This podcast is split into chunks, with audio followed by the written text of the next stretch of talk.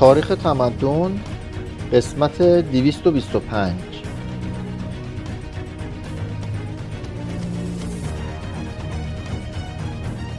فصل اول از جلد سوم پیش درآمد اتروسکین.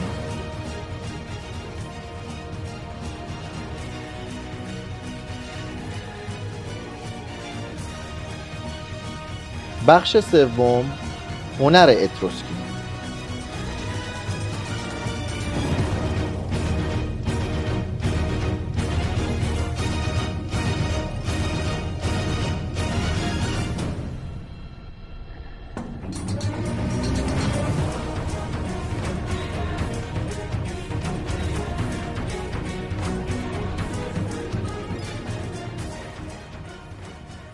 هنر اتروسکین تقریبا تنها قسمت شناخته شده تاریخ اتروسکین است و از راه آن می توانیم آداب و اخلاق مردم قدرت دین و طبقه و افتخیز روابط اقتصادی و فرهنگی با آسیای صغیر، مصر، یونان و روم را ردیابی کنیم. هنر اتروسکین را آینهای دینی مقید و مهارت فنی آزاد می کرد این هنر نماینده تمدنی خشن و تاریکندیش بود. اما آن را با قدرت و به زبان خاص بیان می کرد هنر شرقی یونانی، قبرسی و مصری بر صورتها و سبکهای نخستین آن اثر گذاشته بود و پیکر تراشی و کوزگری آن در دوران بعدی نیز از نمونه های یونانی الهام می گرفت و اما در معماری و نقاشی و ساختن مجسمه های مفرقی بود که هنر اتروسکین شخصیت و استقلال خود را آشکار می کرد بازمانده های آثار معماری جز تکپاره هایی یا گورخانه هایی نیست. بخشی از باروهای شهر اتروریا مرکب از آجرکاری های کلان بیملات که استوار و دقیق به یکدیگر پیوسته هنوز برجاست. خانه های توانگران اتروسکین گذار طرح کلاسیک شیوه خانه های ایتالیایی است. یعنی دیوار عبورناپذیر بیرونی تالار پذیرایی یا ایوان مرکزی که در سقف آن حفره برای فرو ریختن باران به آبنبار تعبیه شده و قرفه های کوچک در پیرامون ایوان که غالبا دالان ستونداری در برابر آنها قرار داشت. ویتروویوس معمار و مهندس رومی قرن اول قبل از میلاد نویسنده کتاب نامدار درباره معماری. پرستشگاه های اتروسکین را که گورخانه ها نیز گاه به سبک آنها ساخته می شده وصف کرده است. طرح این ساختمان ها بیشتر به تقلید از معماری یونانی ریخته می شد اما سبک توسکانی با معماری دوریک یونانی این فرق را داشت که ستونها بدون شیار و در عوض دارای پایه بود و قرفه ها به شکل مستطیل شش در پنج ساخته می‌شد. حالان که در قرفه های دلکش آتیکی طول دو برابر عرض بود. معبد اتروسکین از قسمت های زیر تشکیل می شد قرفه آجوری با ردیفی از ستونهای سنگی در پیرامون آن آشیتراف ها حاشیه حمال پایین ترین قسمت عرشه یا پیشانی که مستقیما روی سرستون قرار می گیرد و آرایش های سنتوری چوبین و برجستکاری ها و تزئینات لعابی. همه اینها بر روی صفه یا پشته ای بنا شد و از درون و بیرون رنگی روشن داشت. اتروسک ها تا آنجا که می‌دانیم ساختن تاق و تاق ضربی را برای ساختمان های غیر دینی در بنای دروازه و دیوارها آبراها و ها در ایتالیا مرسوم کردند. آنها ظاهرا این صور پرشکوه معماری را از لیدیا اقتباس کردند و لیدیاییان خود نیز آن را از بابل گرفته بودند. این صور در گورخانه ها و پرستشگاه های مصری و در کاخهای نینوا نیز به کار می رفت برخی از اتاقهای رومی به اندازه آنهایی که در اتروریا بازمانده است قدمت دارد. اما آنان این اسلوب عالی یعنی پوشاندن فضاهای بزرگ را بی کمک ستونهای متعدد و با پرهیز از سنگینی آرشیتراف ها دنبال نکردند. و بیشتر به همان راههایی رفتند که یونانیان پیموده بودند و کار انقلاب تاقهای قوسی را برای رومیان بازگذاشتند. معروف ترین فراورده اتروریا کوزه ها و سفالینه های آن است. نمونه های این آثار در هر موزه فراوان است و رهروان خسته تالارهای آثار سفالین را به حیرت می اندازد که این گنجینه چه کمال نادیده ای در خود نهفته دارد؟ کوزه های اتروسکین اگر به تقلید از آثار یونانی ساخته نشده باشد دارای طرحی میانمایه ساختی خام و آرایشی بربرانه است. هیچ هنر دیگری سیمای آدمی را چنین مسخ نکرده و این همه نقاب های نفرت آور و جانداران هولناک و شیطان های قولاسا و خدایان حراسانگیز نساخته است اما سفال های سیاه قرن ششم قبل از میلاد حاکی از شور و نشاط خاص ایتالیایی است که شاید تکامل بومی شیوه های ویلانووایی را نشان می دهد. در بولچی و تارکوینی کوزه های زیبایی به دست آمده که گویا در آتن یا به تقلید از سفال های سیاه آتیکی ساخته شده است. گلدان فرانسوا که ظرفی است با دو دسته و به همت یک تن فرانسوی به همین نام کشف شده گویا کار دو استاد یونانی به نام کلیتیاس و ارگوتیموس بوده است. های متعلق به ادوار بعدی که نقوشی سرخ بر زمینه ای سیاه دارد زیباست. اما باز بر حسب قراین به دست یونانیان ساخته شده است. فراوانی این گونه ظرفان نشان می دهد که سفالگران آتیکی بازار اتروسکین را در دست گرفته و کارگران بومی را واداشته بودند که فقط به تولیدات صنعتی مشغول باشند. روی هم رفته دزدانی که گورخانه های اتروسکین را غارت می کردند حق داشتند این همه کوزه و ظروف سفالی را به جا گذارند. درباره آثار مفرقی نمی توانیم به این بیحرمتی سخن بگوییم. مفرقکاران اتروسکین در حرفه خود سرآمد دیگران بودند. از نظر کمیت تولید با کوزگران رقابت می کردند چنان که بنابر روایات تنها یک شهر دو هزار مجسمه مفرقی داشته است. آنچه از ساخته های ایشان به دست ما رسیده بیشتر به دوره تسلط رومیان تعلق دارد. در میان این برجسته کاری ها دو اثر ارزنده تر از دیگران است. یک مجسمه خطیب که با جلال خاص رومی و وقار مفرق در موزه باستانشناسی فلورانس به حال سخن گفتن ایستاده است و دیگری باز هم در فلورانس مجسمه کیمرا جانور افسانه ای در اساطیر یونان که در سال 1553 در آزرو به دست آمده و بخشی از آن را چلینی بازسازی کرده است.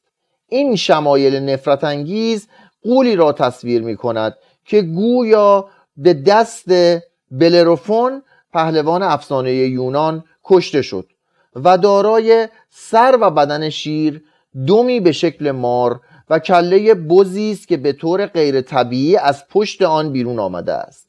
اما قدرت و پرداختکاری آن ما را با عجایب بدنیش خو می دهد. مفرخکاران اتروسکین غالبا میلیون ها تندیسک یا مجسمه کوچک. شمشیر، کلاه خود، جوشن، نیزه، سپر، ظروف، ظرف خاکستر مرده، سکه، قفل، زنجیر، باد بزن، آینه، تخت خواب، چراغ، چلچراغ و حتی عرابه برای صدور به کشورهای دیگر می ساختند.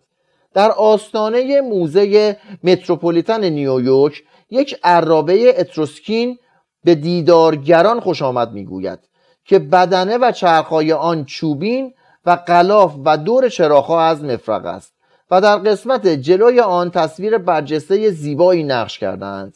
روی بسیاری از اشیای مفرقی به ظرافت حکاکی شده است. برای این کار رویه شی را با مو می و با قلم روی آن صورت حک می کردند سپس شی را در تیزا فرو می کردند تا نقش خطوط روی فلز بیفتد و بعدا موم را نیز آب می کردند تا پاک شود. هنرمند اتروسکین در ساختن و پرداختن اشیای سیمین و زرین و استخوانی و آجی وارث و همپایه هنرمند مصری و یونانی بود. تراشیدن مجسمه سنگی هیچگاه در اتروریا رواج نداشت. مرمر کمیاب بود و کانهای کارارا گویا کشف نشده بود. اما خاک رس نرم و خوب فراوان بود و به زودی به مقدار زیاد در برجستکاری های لعابی و مجسمه های کوچک و تزئینات خانه ها یا گورخانه ها به کار رفت. در حدود اواخر قرن ششم یک هنرمند ناشناخته اتروسکین مدرسه برای پیکرتراشی در وی تأسیس کرد و شاهکار هنر اتروسکین یعنی پیکره آپولون وی را ساخت که در سال 1916 در همان محل کشف شد و تا چندی پیش در ویلا جیولای روم بود. این تندیس دلفریب که از روی نمونه آپولون های یونیایی و آتیکی زمان ساخته شده زنی را نشان می دهد که چهره زنانه و کم و بیش شبیه به مونالیزا با لبخندی بر گوشه لب و چشمانی کشیده و شیطنت آمیز و بدنی سرشار از شادابی و زیبایی و زندگی دارد. ایتالیایی ها آن را آپولون جاندار مینامند. در این زمینه و همچنین در بسیاری از نقوش عالی گورخانه ها پیکرتراشان اتروسکین سبک آسیایی را در تصویر مو و جامه به کمال رساندند. در حالی که در ساختن مجسمه خطیب خود یا وارثان رومیشان سنت چهره پردازی واقعی را بنیان کردند. نقاشی اتروسکین به یاری نقاشی ایتالیایی یونانی نشین هنر دیگری را به روم منتقل کرد پلینی مهین در وصف فرسکوهای آردعا می‌گوید که قدمتشان از روم بیشتر است و در کایره فرسکوهایی است که حتی از اینها هم کهنتر و بسی زیباترند هنرمندان روی سفالها و اندرونه خانه ها و گورخانه ها را نقاشی می کردند. از همه اینها فقط فرسکوهای گورخانه ها و تصاویر گلدان ها باقی است. اما چندان که همه مراحل نقاشی اتروسکین را از سبک شرقی و یونانی گرفته تا یونانی و اسکندریه‌ای و سرانجام رومی و پومبئی می توان در آنها باز شناخت در برخی از گورخانه ها نخستین نمونه های ایتالیایی پنجره و سردر و ستونها و رواق و دیگر صور معماری که شکلهایشان به سبک پومپئی روی دیوارهای درونی اتاقها نقش شده است دیده می شود بسیاری از فرسکوها رنگ باختند و عجب که معدودی از آنها پس از 20 قرن تازگی و درخشندگی خود را نگاه داشتند نقاشی ها از نظر فنی میان اند در تصاویر اولیه از اصول مناظر و مرایا نمایش حجم و کاربرد سایه روشن برای نمایش تمامیت و ژرفا نشانی نیست. بدنها به سبک مصری باریکند. گویی که در آینه افقی محدبی انعکاس یافتهاند. چهره ها همه نیمرخ در جهت پاها تصویر شده اند در نمونه های بعدی اصول مناظر و مرایا و نمایش حجم پدیدار می شود و اجزای بدن تناسب دقیق تر و ماهرانه تری دارند. اما در همه این نقاشی ها چنان شور و نشاط بازیگوش خاصی دیده می شود که آدمی را انگشت به دهان می دارد که اگر گورخانه های اتروسکین به این شادمانگی است پس زندگیشان چگونه بوده است؟ در همه آنها مردانی را می‌بینیم که می جنگند و از آن لذت می‌برند یا در کارزار به جست و خیز و بازی سرگرمند. مردانی که به جنگ شیر و خرس می‌روند با دلاوری کسانی مبارزه می کنند که گویی تماشاگرانی دارند. در میدانهای ورزش کشتی می‌گیرند و مشت می‌زنند در حالی که تماشاگران خود سختتر از حریفان نبرد با هم گلاویزند با اسب یا گردونه بر گرد آمفیتاترها میتازند و گاه در گوشه آرامی ماهی می‌گیرند. لوح نقاشی دلپذیری مرد و زنی را نشان می‌دهد که روی رودی آرام خوش خوش بلم میرانند. خرد تا این پایه کهنسال است.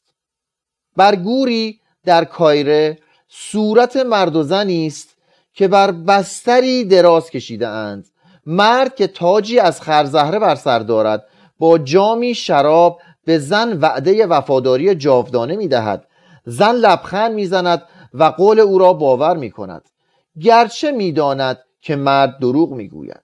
در گورخانه های دیگر نقاش اتروسکین تصور خود را از بهش نشان می‌دهد. بزم اشرتی بیپایان که در آن دختران بیپروا به آهنگ نی دلول و چنگ در رقص سر از پا نمی‌شناسند. نی و چنگ و شیپور و گویا سازدهنی از لوازم هر بزم و عروسی و تشییع جنازه بوده است. عشق به موسیقی و رقص یکی از وجوه درخشان تمدن اتروسکین است. در گورخانه شیرزن در کورنتو شمالی ها چرخ زنان با تن برهنه در شور و جنون مستانه تقدیر اتروسک ها چنین بود که سلطه خیش را از شمال و جنوب تا کوهپایه های آلپ و شهرهای یونانی نشین کامپانیا گسترش دهند و آنگاه کنار رود تیبر خود را با قدرت فزاینده روم روبرو ببینند. اتروسکیان در ورونا، پادوا، مانتوا، پارما، مودنو، بولونیا آن سوی کوههای آپنین در ریمینی، راونا و آدریا کوچگاه ایجاد کردند. دریای آدریاتیک نام خود را از همین پایگاه کوچک آدریا گرفته است. کوشنشینان اتروسکین در فیدنه، پراینسته، کاپوا و شاید توسکولوم توسکان کوچک زادگاه سیسرون روم را در میان گرفتند و سرانجام در سال 618 قبل از میلاد بر طبق روایتی دقیق اما سست. یک حادثه جوی اتروسکین بر دیهیم روم دست یافت. بدین ترتیب قدرت و تمدن اتروسکین برای مدت 100 سال حاکم و مربی ملت رومی شد.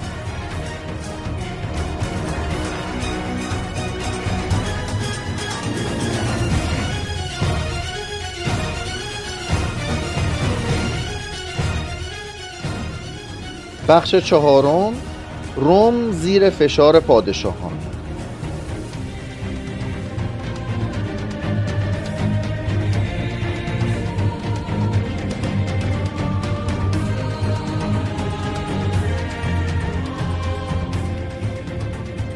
در حدود سال هزار قبل از میلاد مهاجران ویلانووایی از رود تیبر گذشتند و در لاتیوم جایگزین شدند.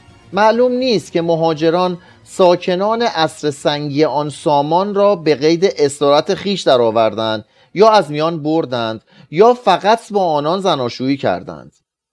مردم کشاورز دهکده های این منطقه تاریخی میان تیبر و خلیج ناپل اندک اندک گرده هم آمدند و چند کشور شهر پدید آوردند که همواره با یکدیگر همچشمی می کردند و از اتحاد با هم دریق داشتند مگر به هنگام های دینی یا جنگ ها نیرومندترین کشور شهر آلبالونگا در پای کوه آلبان بود. یعنی ای بسا همان جایی که اکنون به نام کاستل گاندولفو مقر تابستانی پاپ است. شاید در قرن هشتم قبل از میلاد گروهی از مهاجرین لاتینی یا در پی کشورگشایی یا بر اثر فشار افزایش جمعیت آلبالونگا را ترک کردند و به ناحیه تقریبا در 32 کیلومتری شمال غربی آن منطقه رفتند و مشهورترین زیستگاه بشر یعنی روم را بنیان نهادند. درباره منشأ روم تاریخ جز این چند سطر که به شدت فرضی است چیزی برای گفتن ندارد. اما روایات رومی آگاهی های بیشتر به دست می‌دهد.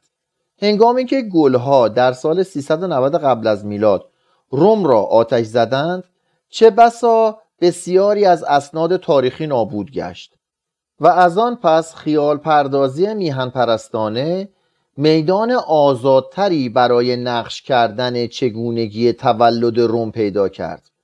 بر حسب اصطلاح امروزی ما روز 22 آوریل سال 753 قبل از میلاد را تاریخ تأسیس روم می دانستند و رویدادها را بر مبنای سال بنیانگذاری شهر ضبط می کردند یکصد داستان و یک هزار شعر بیان می کرد که چگونه آینیاس یا انیس فرزند آفرودیته یا ونوس از تروای سوخته گریخت.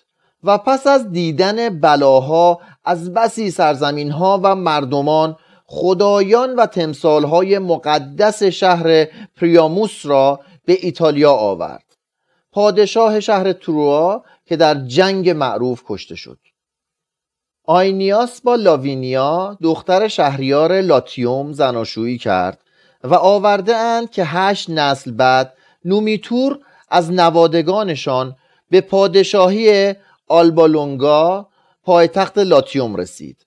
غاصبی نامش آمولیوس نومیتور را بیرون راند و برای آنکه نسل آینیاس را از میان بردارد فرزندان نومیتور را کشت.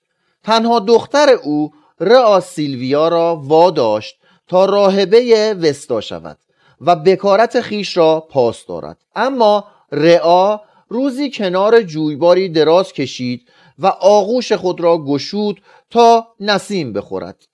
از آنجا که به آدمیان و خدایان اعتماد فراوان داشت به خواب رفت. مارس و یا مریخ که شیفته زیبایی او شده بود او را با دو بچه در شکم وانهاد. پس رعا دو برادر تو امان زایید. آمولیوس فرمان داد تا هر دو را در آب غرق کنند. دو کودک را بر تخت پاره ای روی آب رها کردند اما امواج مهربان آنان را به خشکی رساند. ماده گرگی یا بنا بر یک روایت مشکوک زن چوپانی به نام آکالارنتیا که چون مانند گرگ در شهوترانی بیبند و بار بود ملقب به لویا و یا گرگ شد دو برادر را از آب برگرفت و به شیر خود پروراند. وقتی رومولوس و رموس بزرگ شدند آمولیوس را کشتند. دیهیم پادشاه را به نومیتور بازگرداندند و همت بر آن مقصور کردند تا مملکتی خاص خود بر روی تپه های روم برپا دارند.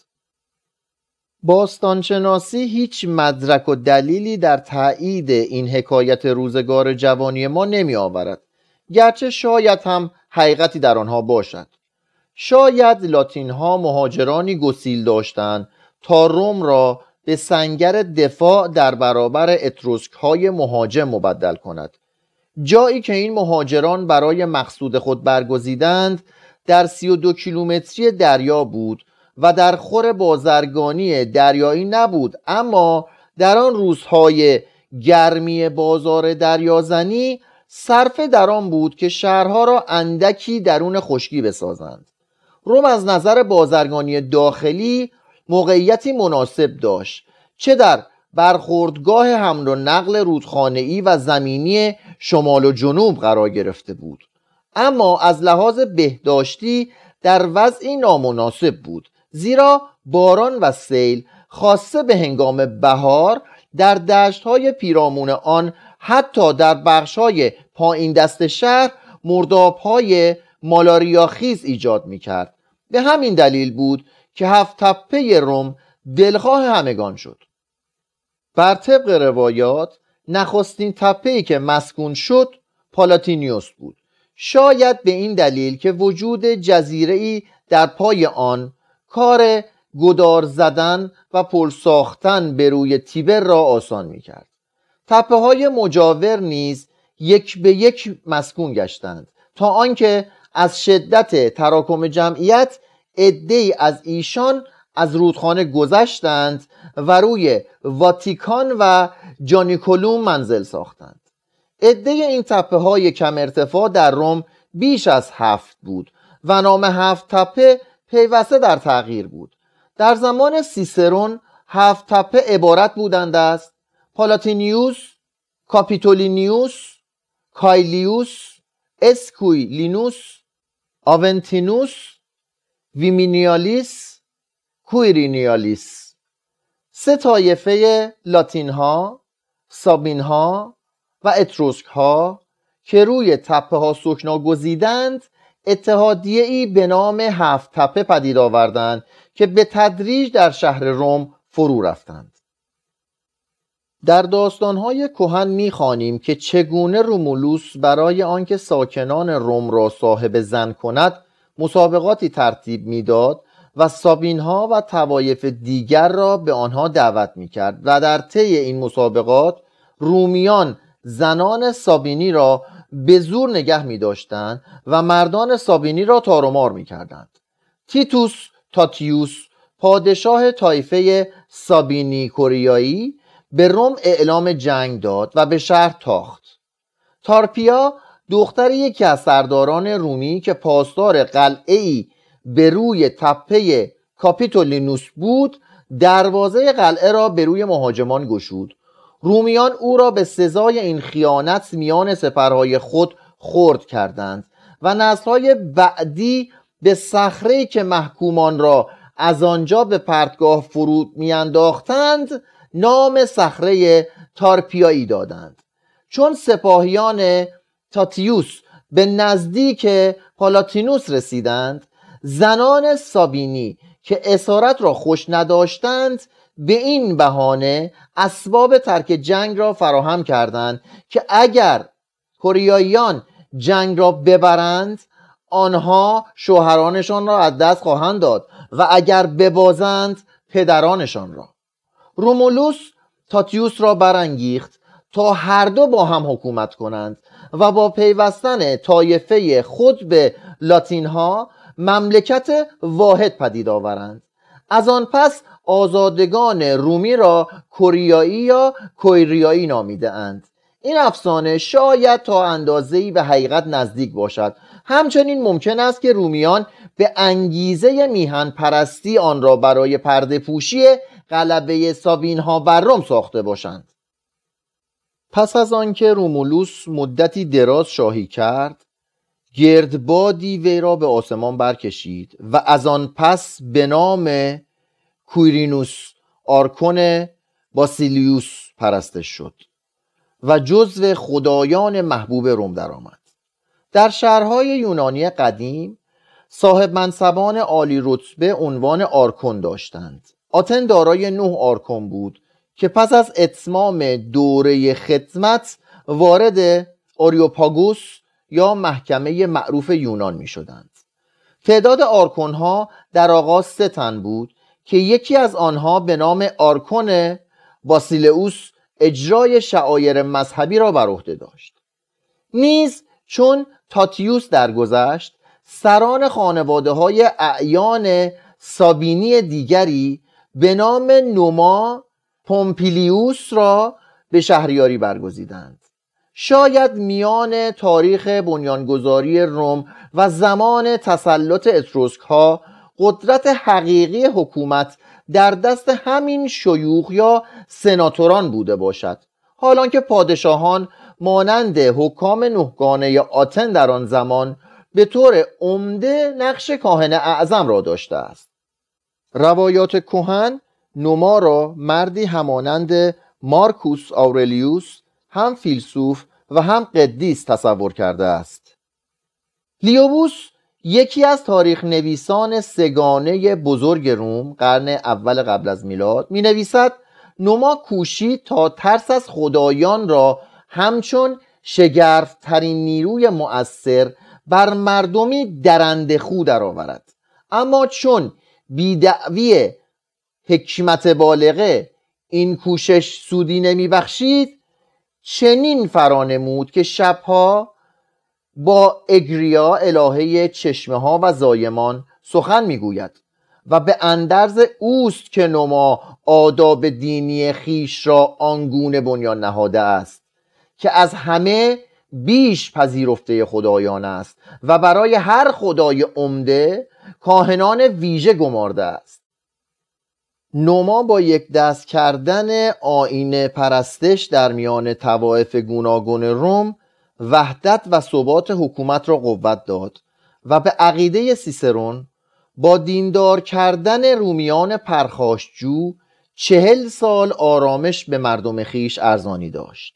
جانشین او تولوس هوستیلیوس رومیان را به زندگی عادی خود بازگرداند. وی چون یقین یافت که کاهلی از نیروی کشور میکاهد در پی زمین چینی برای جنگ برآمد. پس آلبالونگا یعنی شهری را که زاینده روم بود به نام دشمن نشانه کرد و بر آن تاخت و یکسر ویرانش کرد. هنگامی که شاه آلبا پیمان اتحاد را شکست تولوس او را به دو عرابه بست و با کشیدن عرابه ها از دو سو شقه اش کرد. جانشین وی آنکوس مارتیوس حکمت سپاهیگری او را دستور کار خیش ساخت. به گفته دیوکاسیوس آنکوس دریافت که برای کسانی که می‌خواهند در صلح به سر برند کافی نیست از تبهکاری دوری جویند. اما هرچه آدمی بیشتر شوق صلح داشته باشد گزند پذیرتر می شود. آنکوس دانست که آرامش طلبی نمی تواند انسان را نگاه دارد مگر آنکه با فراهم آوردن ساز و برگ جنگ همراه باشد. و همچنین دریافت که شوق رهایی از یوق بیگانه کسانی را که شور این رهایی را ناسزاوار در سر داشته اند به زودی به خاک سیاه نشانده است.